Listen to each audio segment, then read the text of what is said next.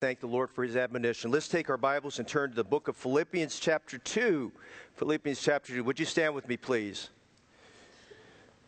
Welcome back our college students and Bible college students. A number of our students are back for the, uh, the summer, and we're thankful to have them back for at least uh, for these next few days. Philippians chapter 2. Uh, members, if you can look around you, if we have a visitor or guest who doesn't have a Bible or perhaps doesn't have the King James Version translation, would you be kind to share your Bible with them, help them find their place? And we're just praying today that the Lord will speak to all of our hearts. How many feel like, how many of you are happy this morning? Amen? Okay, how many of you need some happiness today? Amen. You need just some joy in your heart. We're going to look at that today, how to get the joy of Jesus Christ in your heart. For time, go with me to verse 12. Verse 12, please. We're going to read from verse 12 to verse 17. We'll be back in verses 9 to 11 as we preach today, but for time, I want us to look at verses 12 to 17. Follow this morning as I read the scriptures to us. Wherefore, my beloved, as ye have always obeyed, not as in my presence only, but now much more in my absence, work out your own salvation with fear and trembling. For it is God which worketh in you both to will and to do of his good pleasure. Do all things without murmurings and disputings, that you may be blameless and harmless, the sons of God without rebuke, in the midst of a crooked and perverse nation, among whom ye shine as lights in the world, holding forth the word of life, that I may rejoice in the day of Christ, that I have not run in vain, neither labored in vain.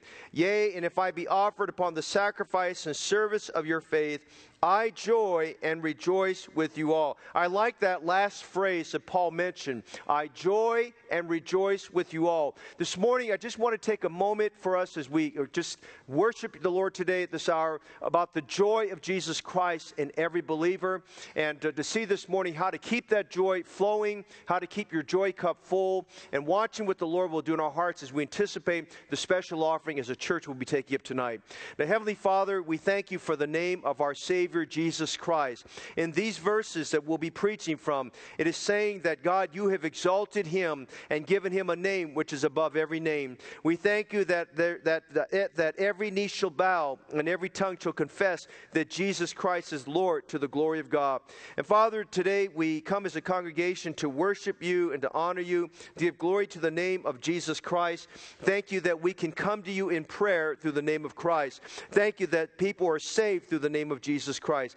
And today, Lord, I pray that you'd come near to every one of us in a very specific way, speak to our hearts, encourage us in the Lord, build us up in the word of your grace. We pray this morning that you'll make the, the thoughts uh, just so compelling to us about our need for Christ. And perhaps today might be someone here is not saved, they're not 100% sure they're going to heaven. I pray that today, before they leave the service, they will settle that.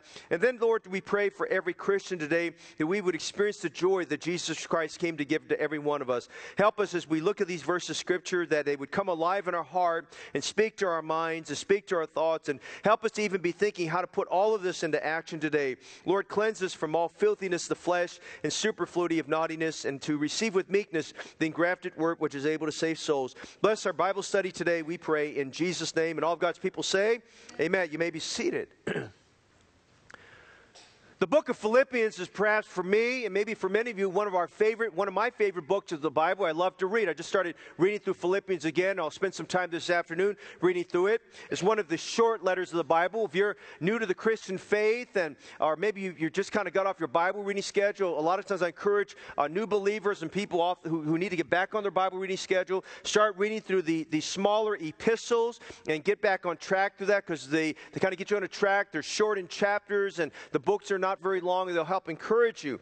And even though this is one of the shorter letters of the, of the Bible, it's a very powerful letter. The word epistle, if you have that, you see that in your New Testament, means a letter. Paul wrote this epistle. Paul wrote this letter from prison. He'd been in prison twice. This was his first imprisonment. As he wrote this letter, he was in Rome, uh, shackled to two Roman guards. He was writing to a favorite church of his. He helped start this church, and we'll see that in a moment here. But Paul wrote this letter to help encourage them about some things. Now, notice if you would, you'll go to chapter 1, verse 1 with me for just a moment. I want to give you a little bit of background before we get into the study.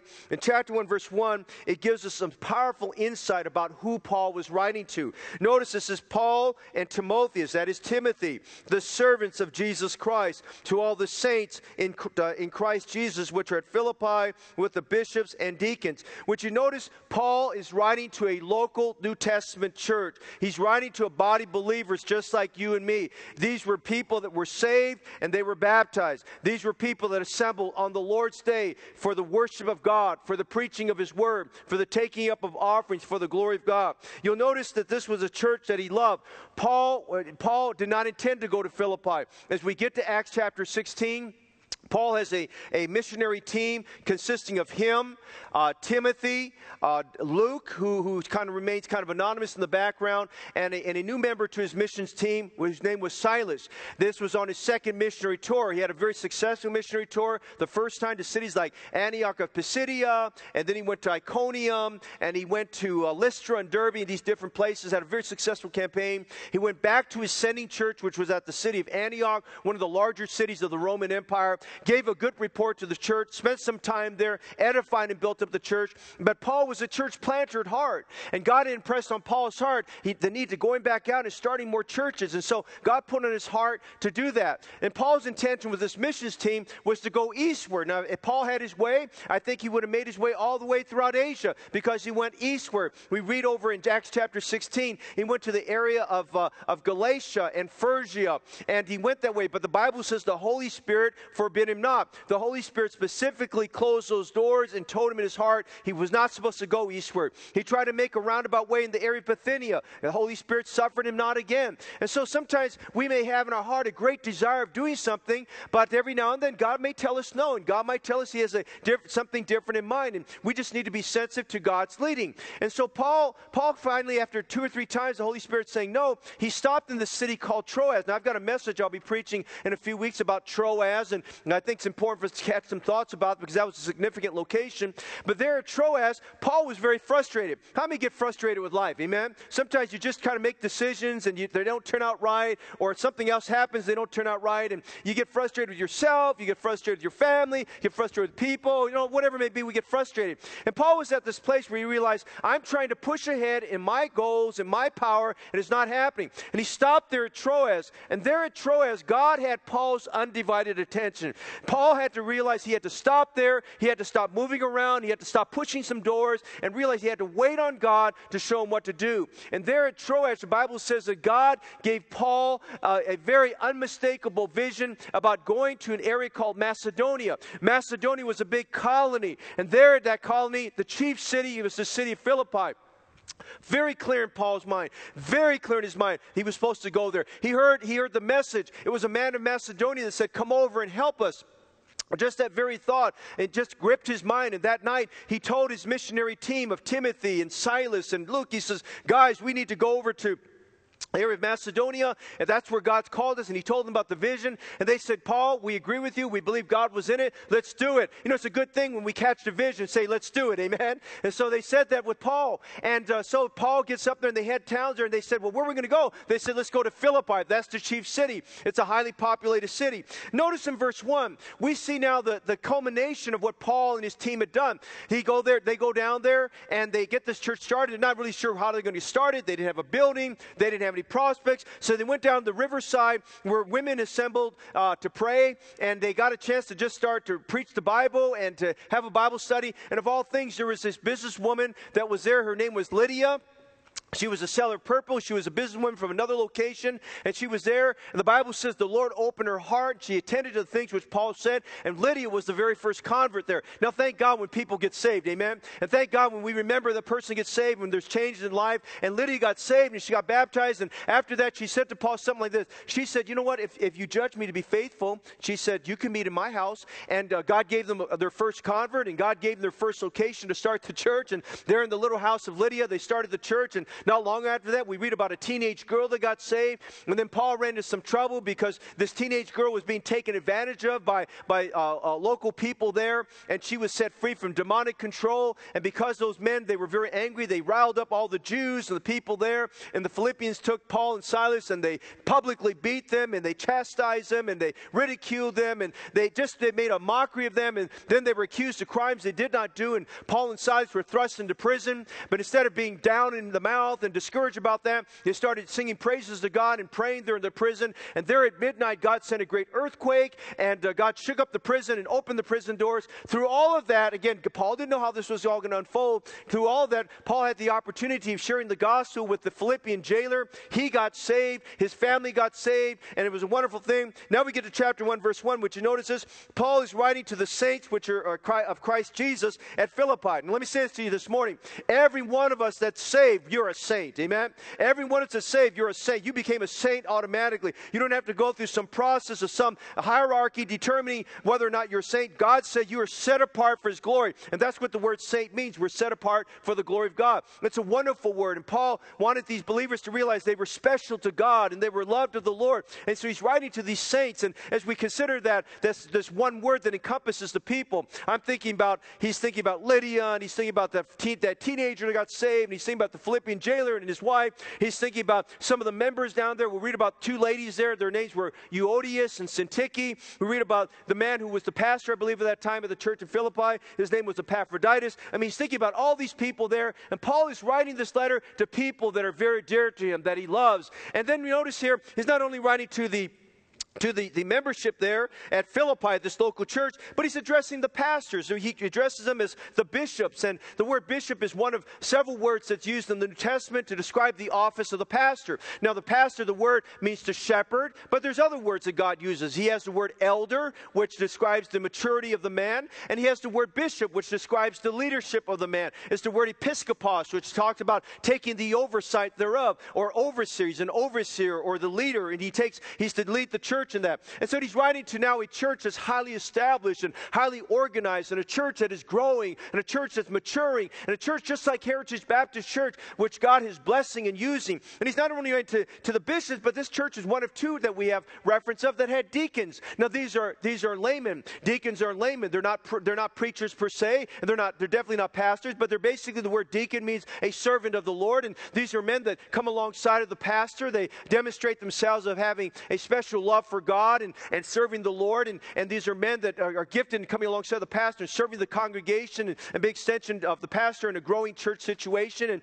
and Paul was thankful for this church that while the limited time he was there, it got highly organized, established, and having a pastor to lead them and deacons to serve the congregation. And the congregation was thriving. Notice verse 3. He says, I thank my God upon every remembrance of you, always in every prayer of mine, for you all making requests with joy. And we look at this book of uh, Philippians, and one of the key words that's used is this word joy. Paul is speaking about praying for these people, and he says, Every time I pray for you, I make requests with joy. I'm thankful I could pray for your spiritual health. I'm thankful I could pray for your spiritual happiness. I'm thankful I could pray for your relatives to get saved. I'm thankful I could pray that you'd be filled with the joy of Jesus Christ. And this church got off to an incredible start. It got off to a happy start and a joyful start and a loving Jesus start. And it was a church was on fire for God. Hey, there's nothing better than to come to church and realize everybody loves Jesus. Amen.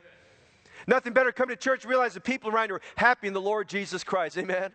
And I'm thankful today that as we get ready for the banquet, there's just a joy in our hearts of being able to assemble together as a church family to, to, to do the Lord's work and honor Him. And we find that this is the church He's writing to. But something happened.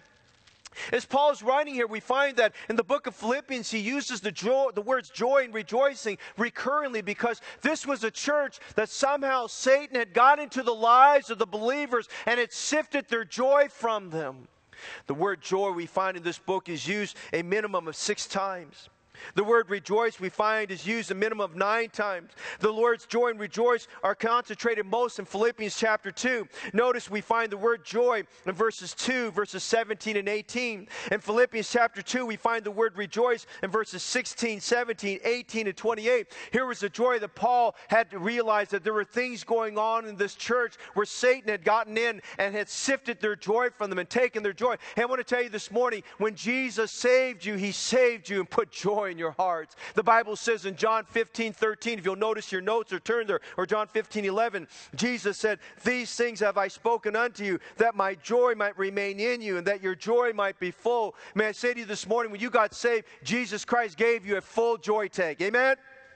Gave you a full joy tank. Listen, and today He wants you to have a full joy tank. But things happen in life. Disappointments happen in life. Disillusionments happen in life. Trials happen in life. Problems happen in life. And as we go through life, if we're not very careful, the devil finds his way to puncture a hole inside your joy cup, and the joy starts coming out. And the devil wants to sift that joy out of your life. He wants to take away that happiness. I'm talking to some people this morning, perhaps in church, used to be very active in winning people to Christ, but somehow you got distracted and too busy and you've lost your joy. I'm talking to people that live in victory in Jesus Christ where you've had the joy of the Lord in your heart, but maybe today you're struggling because there's a difficulty or problem or sin that has sifted your joy. I'm talking to people this morning, perhaps because of your relationships at home, relationships at church, relationship at work, somehow or another, that you're finding challenges in those relationships, and because of that, you've lost your joy. That's where these believers were at. Everything that you might be experiencing was being experienced there at the church at Philippi.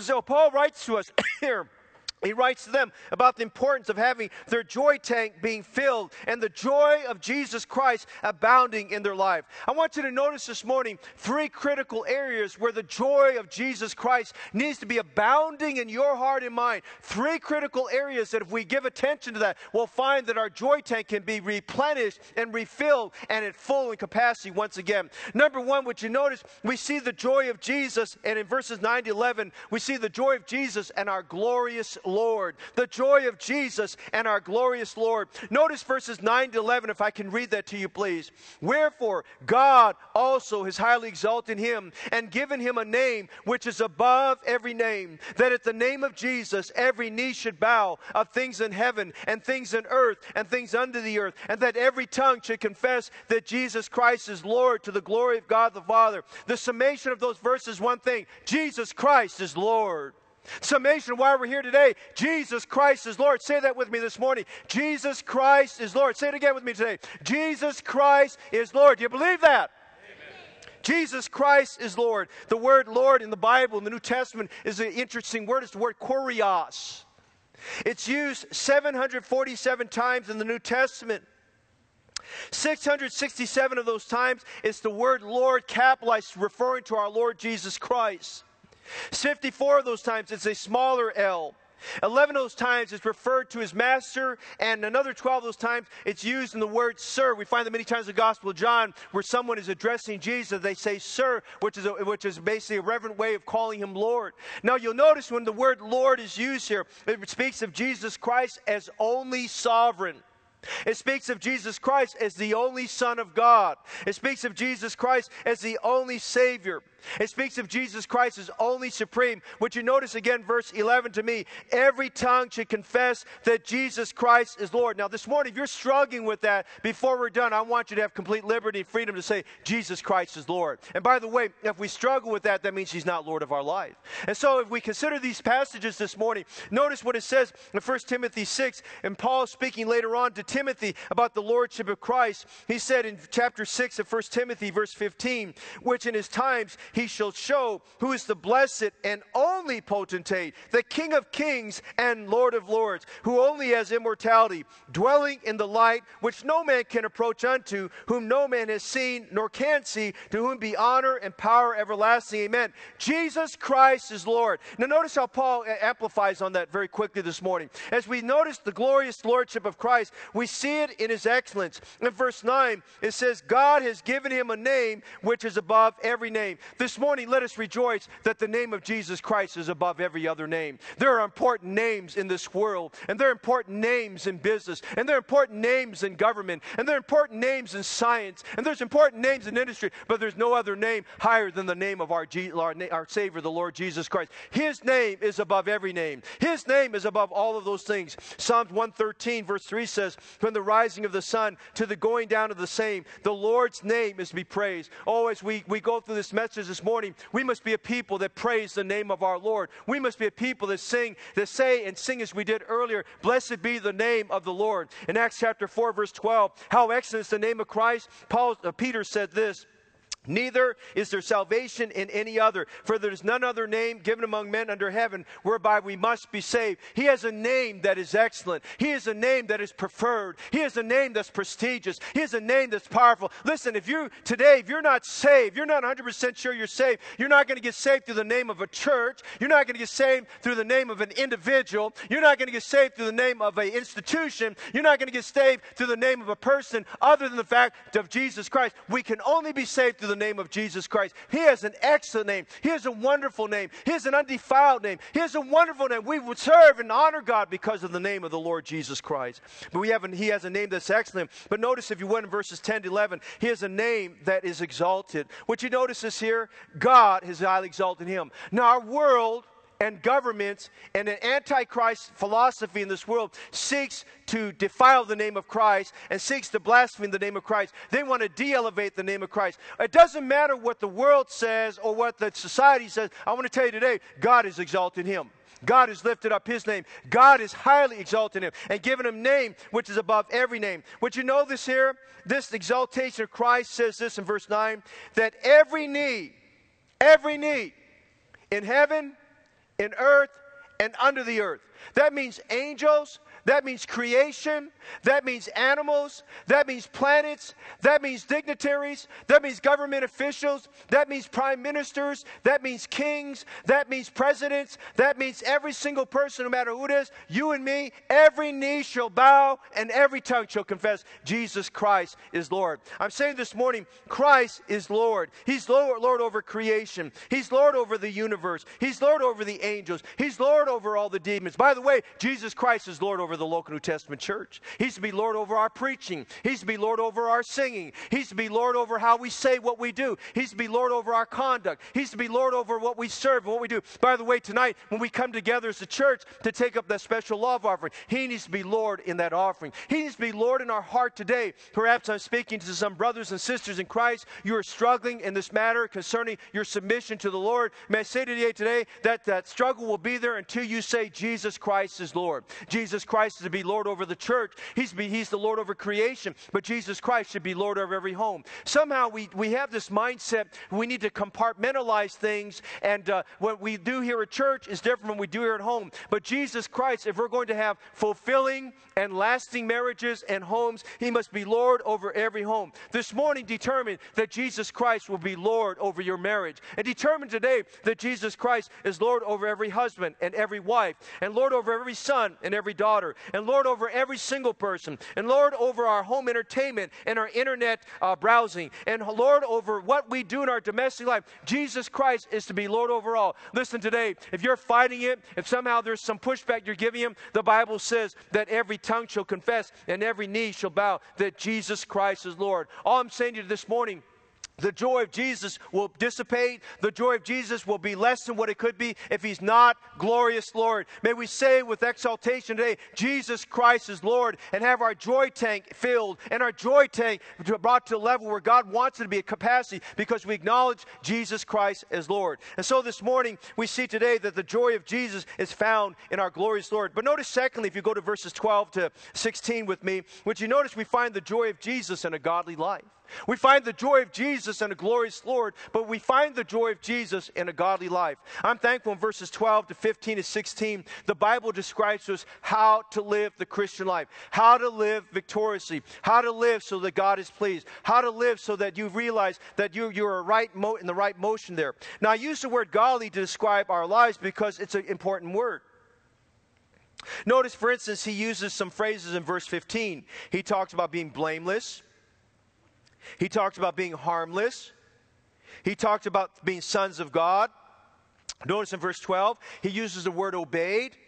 Godly means to have a piety towards God. It means this it means to behave and think as God, or in many ways, I just very simply describe godly as being, being just like God. God wants us to be just like Him. He wants us to have the uh, characteristics of a life that shows that we are, we are sons of God and we come from Him. A godly life is a joyful life, they go together. If anybody's ever told you, the devil's put in your mind, being godly means you need to be sad, he told you a lie. A godly life is a happy life. Can I hear an amen to that? Amen? A godly life is a joyful life. A, a godly life is a Bible reading life, a, a godly life is a praying life, a godly life is a church attending life. Listen, there's joy in going to church, and there's joy in giving an offering, and there's joy in praying, and there's joy in, in, in, in reading our word, the Word of God, because that all surrounds us uh, with Christ. Listen, a godly life is vitally connected to the Lordship of Christ. Notice in verses 9 to 11, the emphasis on Jesus Christ as Lord. Then we get to verse 12. Paul takes time to speak about his excellence, his exaltation, and then we get to verse 12 and he says, Wherefore? Now, the wherefore is there by way of saying because, and so in connection to. Wherefore? And he says here that this, this godly life, he says, Wherefore, my beloved, as ye have always obeyed, not in my presence only, but now much more in my absence, he uses a very interesting term. Work out your own salvation with fear and trembling. Fear and trembling. The word work out, as we'll see in a moment, I want you to write this down. The word work out means to solve or to satisfy. It means to get something worthwhile done. It means to bring something to fulfillment. We, we typically use that in, in as exercise terminology. Uh, some of you have gym memberships, and some of you are very, very disciplined about, uh, about working out. And someone who does a good workout, they'll say something like, they'll say something like this after 45 minutes or one hour, they'll say, I had a good workout today. And what they mean is that they worked all their muscles, they got their cardiovascular system working, their heart rate is pumping well, and they just feel like they've, they've broken a sweat, and they feel like they've done well. And what it means here by workout is that we've gone to fulfillment We've, we've pushed ourselves to the max and we've given our best. As you'll notice here, God wants us to have a godly life that puts, that works out our salvation. Now, we don't need works to be saved, but we need to work out our salvation. So, in other words, salvation is by grace through faith in Jesus Christ alone. I'm thankful today, salvation is the free gift of God. Amen. And if it's a free gift of God, there's nothing you have to do to work it out. But when you get saved, God wants us to demonstrate that we have a saved life. Listen, today, the greatest thing God wants you to do is give evidence of the fact that you are saved, that Jesus Christ is your Savior. And so notice some of these ways that He tells us how to live this godly life, how to work out this godly life. Notice in verse 12, there must be compliance in a godly life. He says again in verse 12, Wherefore, my beloved, as ye have always obeyed, the word obeyed is kind of an interesting word. It's the word hupakuo in the Greek. Hupakuo means to come under something. It means to come under the authority of another person. It literally is translated the word submission. You'll find in 1 Peter 3 1, you find Ephesians chapter 5, that where you read the word submission, it's the word hupakuo. It means basically you're in agreement with, you're in submission to, you're following with. A godly life is one that is obedient. Now, nobody in here needs to be a rocket scientist or go to school to learn what obedience means. Obedience basically means that you do what you're supposed to do. Amen? You tell your dog, do this. You tell your child, do this. You know, when you work, you work in a certain place, you have rules and regulations. You're supposed to do this. We have laws we're supposed to obey. Listen to what the Bible says about obedience. He says, as ye have always obeyed. Paul was commending the believers at Philippi for being obedient to the Lord when he was there, but even much more so when he was gone. Listen to what the Bible says about obedience. Uh, the prophet Samuel said this to Saul, and Samuel said, Has the Lord his great delight in burnt offerings and sacrifices, as in obeying the voice of the Lord? Behold, Behold, to obey is better than sacrifice, and to hearken than the fat of rams. What a great theological statement. The prophet Samuel told King Saul, You're thinking that you're pleasing God by giving sacrifices, but he says, God takes greater delight in our obedience more than our sacrifice. He said, We must obey the voice of the Lord. He says, Saul, you didn't follow through with what God told you to do, and therefore you sinned, and you tried to cover up your sin by your actions. And he says, God is not so concerned about your performance as he is about your heart. And so he says here, here that it, to obey is better than sacrifice, and to hearken than the fat of rams. Jesus, on the same thought of obedience, said in John 14, 15, If you love me, keep my commandments. By the way, how many love Jesus this morning? Say amen. If you love me, he said, keep my commandments.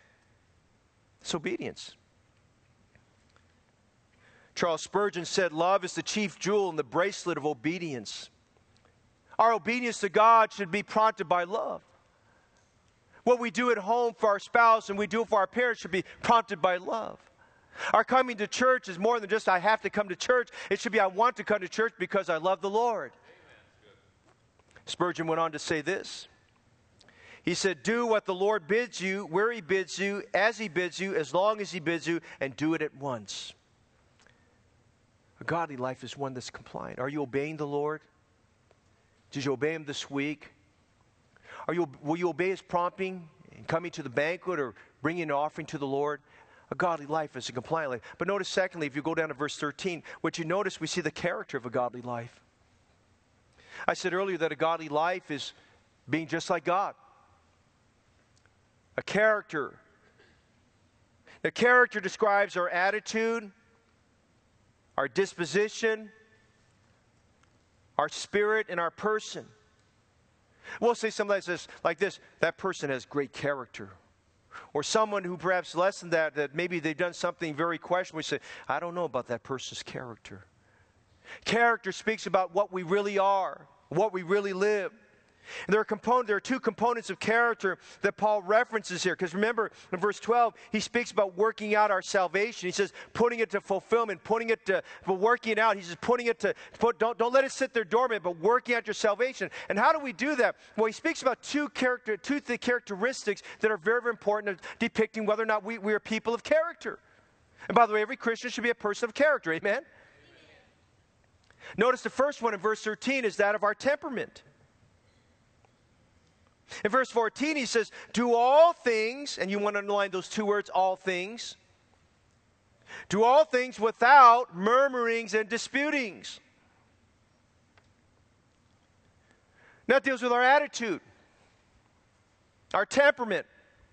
Murmurings we find were very frequent in the Old Testament, and several times as mentioned in but frequent in the Old Testament. We read as the children of Israel were, were in the wilderness, and they were not very happy people. They were discontented.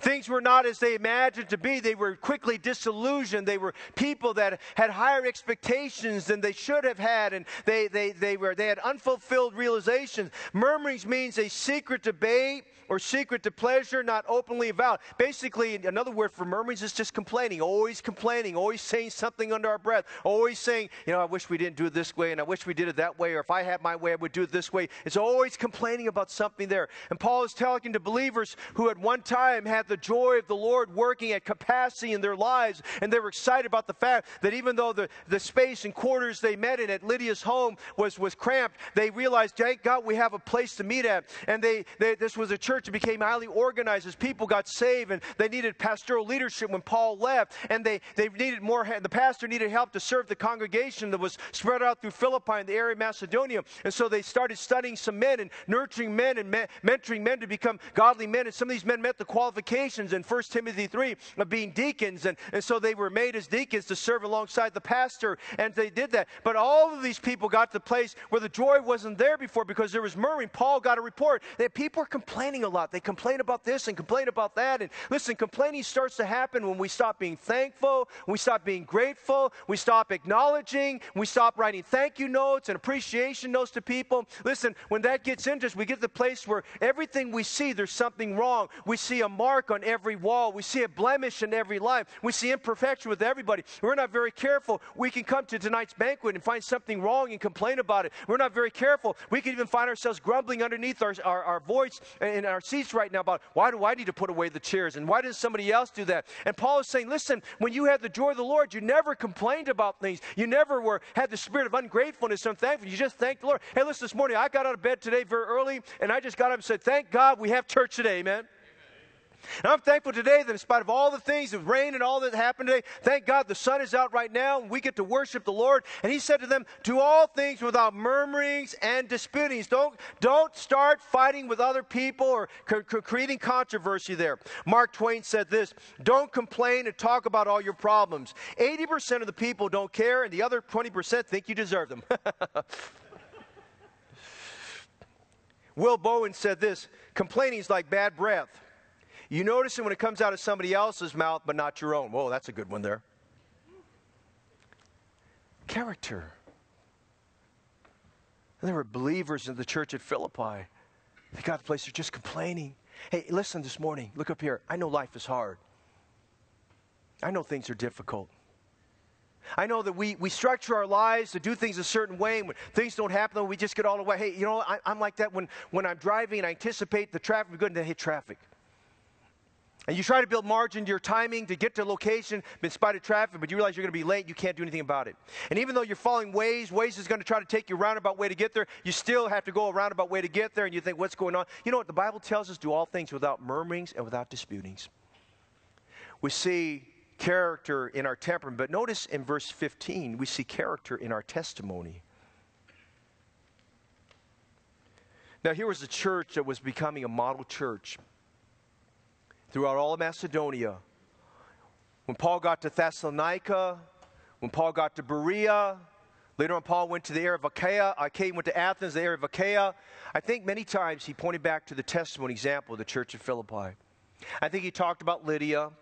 I think he talked about that, that teenager that got saved who was demonically oppressed. I think he talked about the miraculous conversion of that jailer. I think he talked about how Euodias and Syntyche got saved. I think he looked at that church as a model and talked about that. But Paul had to address something that was had broken his heart. Notice verse 15. Because somehow the light of their testimony started to flicker. And somehow the light of their testimony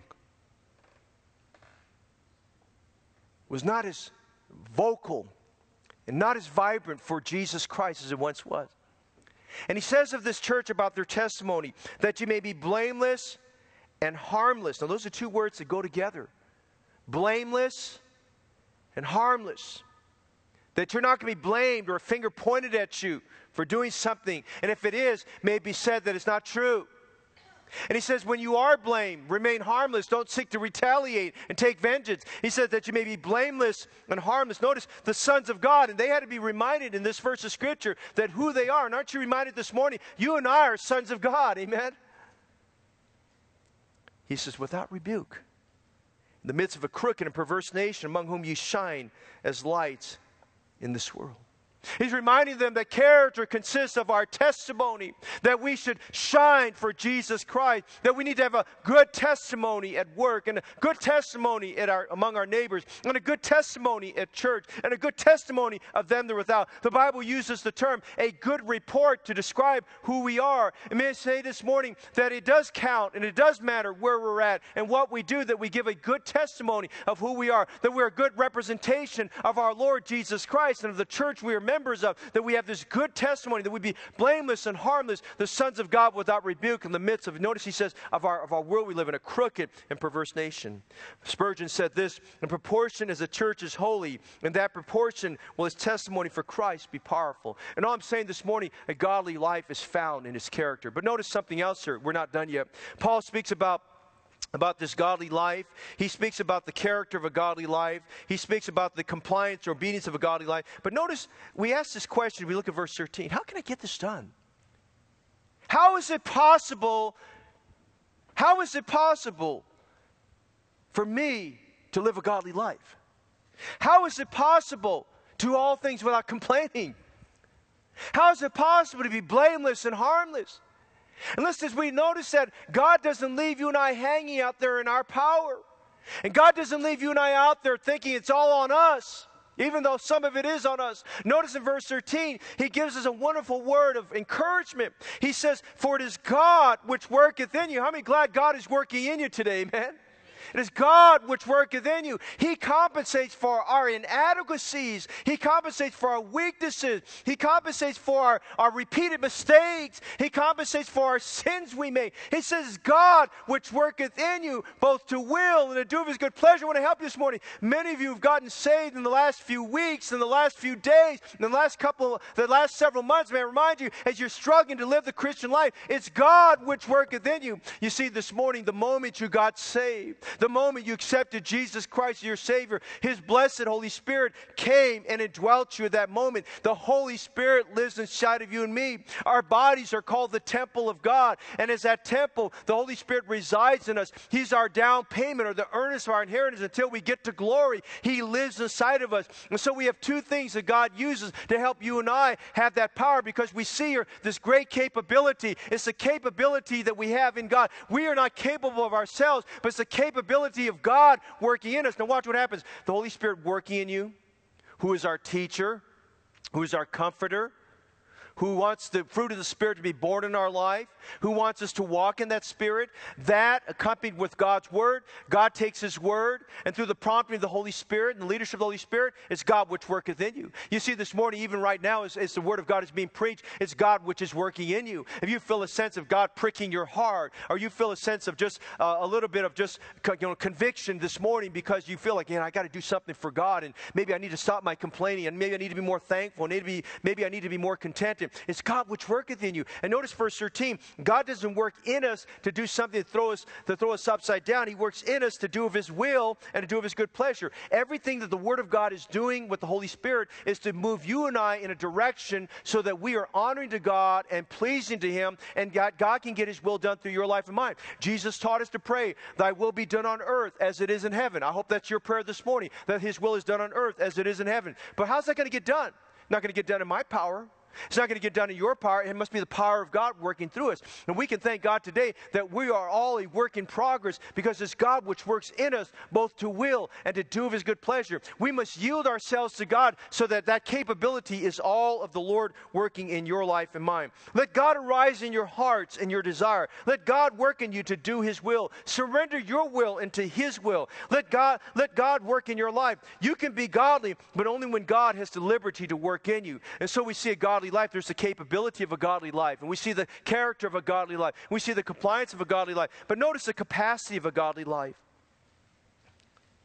Notice again some of the words we've looked at. In verse 12, obeyed. In verse 13, uh, he says, It's God which works in us. In verse 14, we're to do all things without murmuring or complaining and disputing. In verse 15, we're to be blameless and harmless. We're to depict that we're sons of God. We're to let our light shine brightly in a very crooked and perverse nation. And notice all of those things we realize that now. How do you get that all done? Go back to verse 12. It goes back to you, me. This is how we work out our salvation. The word work out means to bring to its fullest capacity, to bring to fulfillment, to bring to accomplishment, to bring to achievement. Work out your own salvation. Listen, we're not to be busybodies worrying about what somebody else is doing or not doing. We're to be focused on our salvation. Amen? Work about me. I'm, I'm responsible for me. You're responsible for you. And we're to work out our own salvation. The Bible says with fear and with trembling. Now, the word work out means that we're not to sit there like a lump on a log. We're not to sit there to watch the world go by. But it means all of us can need God, God saying this to help us realize we need to get busy. Now, watch what happened at this church at, at this church at, at Philippi.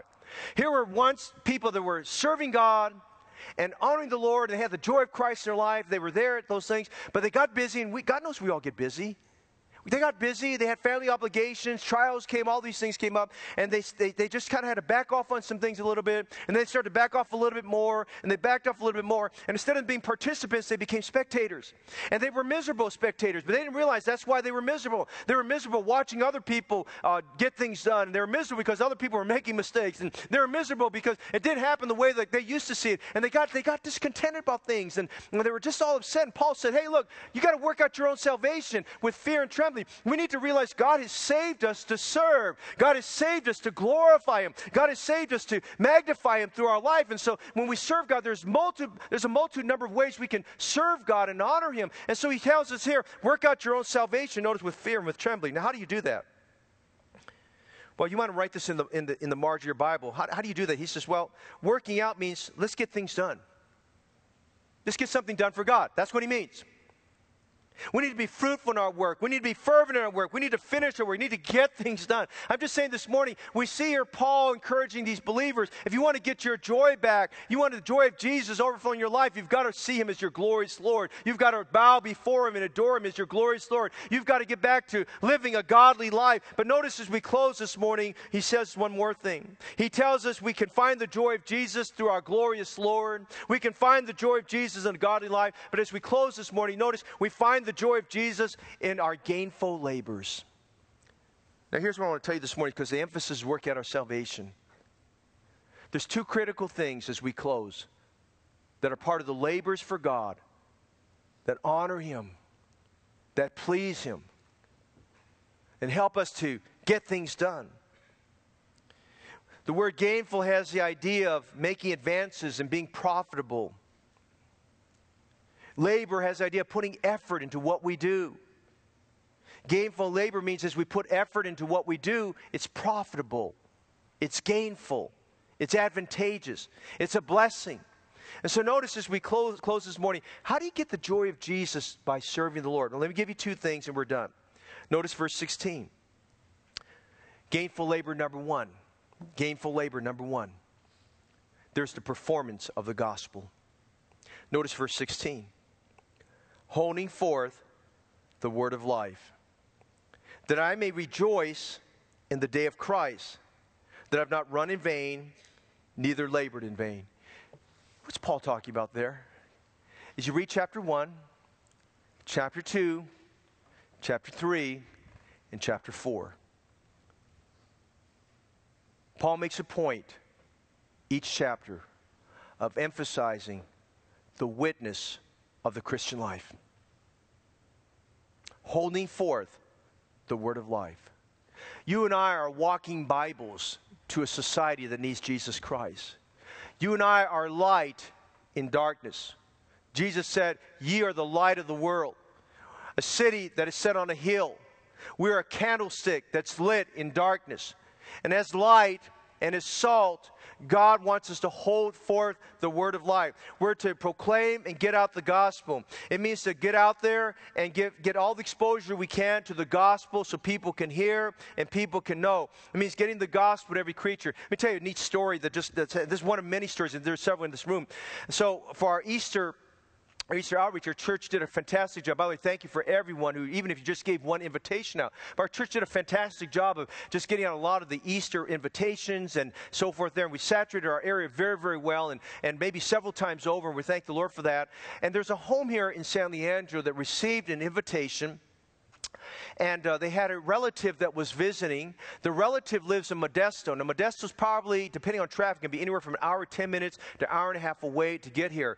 And this relative gave this, the, the, this person at this home in San Leandro, gave it to the relative that lives in Modesto. This person gave their testimony the other night to us, told us how they got saved. But it's amazing, they got that, that invitation, decided to come out here on that Easter Sunday. They came there, and now since Easter Sunday, they've been here consecutively every Sunday since then, coming all the way down from Modesto. Actually almost twice a week coming down here to our services, just like some of our folks that live up in the Petaluma area, coming all the way down, driving more than an hour to get to church. And they come down here because of one reason someone took time to get the Word of God to them. And so you never know as we hold forth the Word of life how God's going to touch someone's life or reach someone. I'm thinking of a good, some good friends in, my, in the church this morning. I'm thinking about it just a few years ago as I knocked on their door. I've knocked on their door many times, but that day the dear precious wife came to the door and looked at me, and they were in a hurry to get to the doctors, but they took a moment, and as I got to explain the gospel to them, that dear precious lady came to know Jesus Christ as her Savior. The week after that, her dear precious mother came to know Jesus Christ as Savior. A few months after, almost a year after that, her husband, who's also here today, came to know Jesus Christ as Savior. And then her brother, his, their, her brother got saved. And it's just been an ongoing thing of families getting, um, family members getting saved, all because we took time to hold forth the word of life.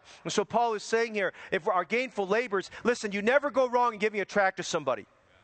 You never go wrong. Hey, by the way, when you go, when we do door to door knocking, you never knock on the wrong door. And when you give a gospel tract, you never give a gospel tract to the wrong person. And whenever even tragedy strikes, there's never the wrong person. Listen, if God put you and I for there for such a time as this to help people know about Jesus Christ as Savior. And so this morning, if you want the joy of Jesus, go and win some souls. Amen. They that sow in tears shall reap in joy. And he that goeth forth and reapeth, bearing precious seed, shall doubtless come again with rejoicing, bringing his sheaves with him. It's a joyful thing, a wonderful thing when people come to know Jesus Christ as their Savior. So we see this morning one of our gainful labors that can give us back our joy is the performance of the gospel. Go to chapter 4 and we're done. The last thing I want to see is there's the performance of the gospel, but there's the practice of giving. By nature, we're selfish. By nature, we're more we get more excited about accumulation than we do about distri- distribution. In chapter 4, which you notice very quickly, we just have to skip through this real quickly, but notice in verses 12 to 15, Paul speaks about the practice of giving. Here's what's going on. I'll give you a summation. When Paul left Philippi, he went to the cities of Thessalonica, and Berea, which were also in Macedonia. Then he ventured a little bit further to an area called Athens, was there for a short period of time. And then he got down to an area called Corinth, which is in the area of Achaia. And through all that, the believers at Philippi, they, they were maturing and growing very quickly in the Lord.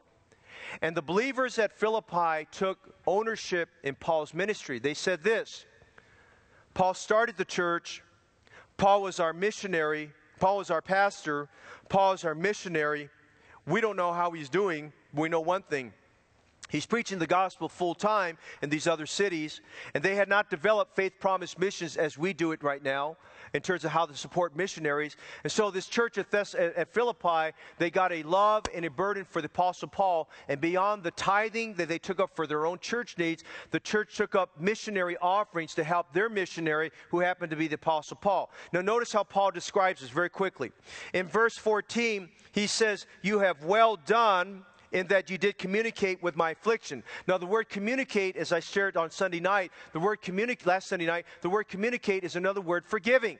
It's another word of participating in the offerings. It means to fellowship together in the offering. He's, he told these church, the church of Philippi, You did well in giving to my affliction. He says, I was out of money.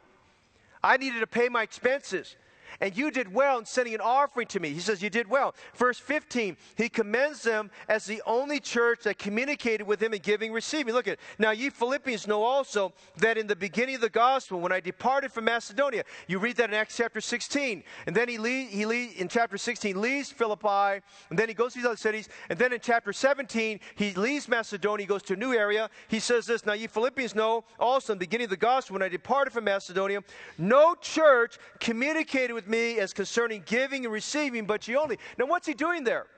He's commending this church for taking care of him. He's commending this church for being faithful to their own offerings. He's commending this church for thinking about him. They went beyond the call of duty. They thought about their missionary and they said, you know what, we got to keep on just taking offerings to help the Apostle Paul because we don't know really what's going on other than what the letters he tells us. And he says, no other church communicated with. Now, Thessalonica had not matured to thinking like the church at Philippi, and Berea had not matured like the church at Philippi, and definitely Athens did not have, they did not have the resources or means. And even the churches on his first missionary tour, the churches there on Cyprus and Antioch of Pisidia and Iconium and Derbe and Lystra, those those were all good churches, but none of them had the means or the capability of communicating with Paul. In fact, his sending church at Antioch, they weren't even thinking about Paul. It didn't mean that they were disregarding him. They just thought that maybe the other churches were taking care of him. And he says, You know what? I want to thank you at Philippi that you communicated with me, you took care of me. No other church did, but he says, I want to commend you before God for having done that. And then verse 16, notice what he says here. He says, When I was in Thessalonica, that was in his second stop, you sent once and again to my necessity. He talks about that in the book of First Thessalonians. Listen, they gave once and they gave more than once. They gave more repeatedly. And he said, what he's saying here, this church at Philippi was a church that was involved in giving. They were involved in the practice of giving. Can I, can I tell you something this morning? There's a joy in giving to Jesus Christ. There's a joy in participating in the offerings. I've been with this church for 20 years, and I will tell you this morning if you just look across the landscape of what God's done here, there's been a joy in our, in our, in our founding members. There's been a joy in our faithful members in giving to the various offerings of God. We're not trying to do that to deplete you, your savings, or take away from you what you need to do for retirement, things like that. We want you to do as you're compelled by the Lord. But there's something about giving that helps me to understand there's a bigger there's a bigger need than me and there's a bigger picture besides me. And tonight we get to come with a joyful heart to give to the Lord. Listen to Luke 6:38. Give and it shall be given unto you.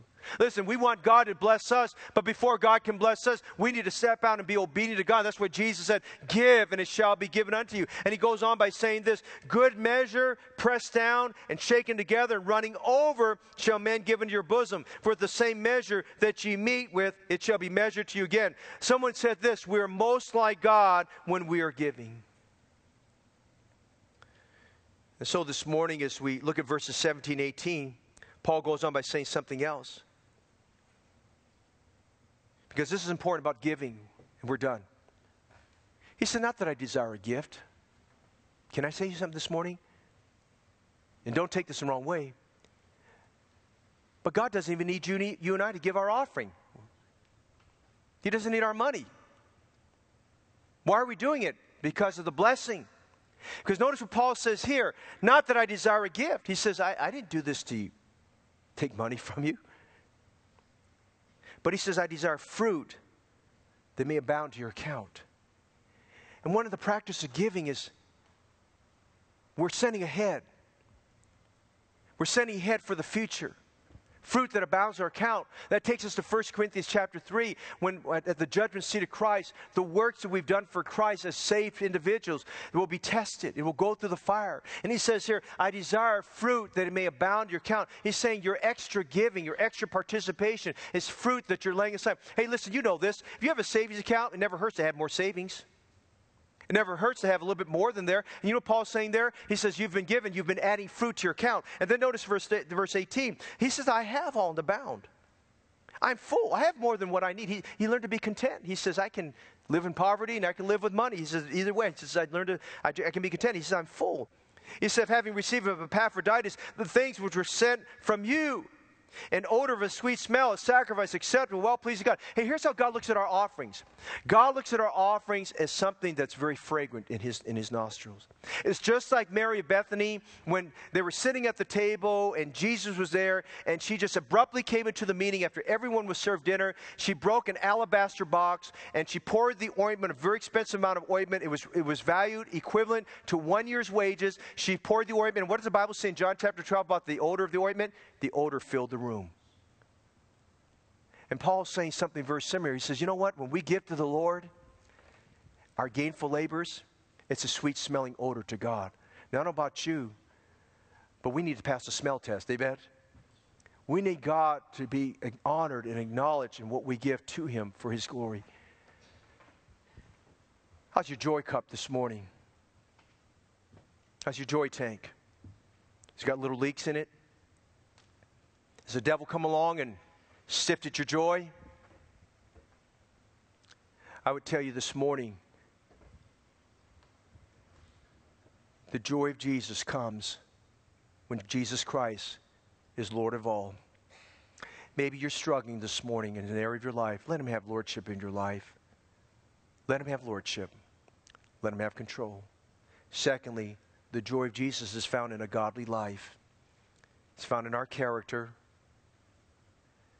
is found in our capacity, it's strengthened by His capability. And the joy of Jesus is found when we're practicing gainful labors, spreading the gospel, telling people about the Lord, introducing them to Christ. And it's found in the practice of giving. When we find ourselves realizing that, yes, we're doing what we should be, but we want to do more.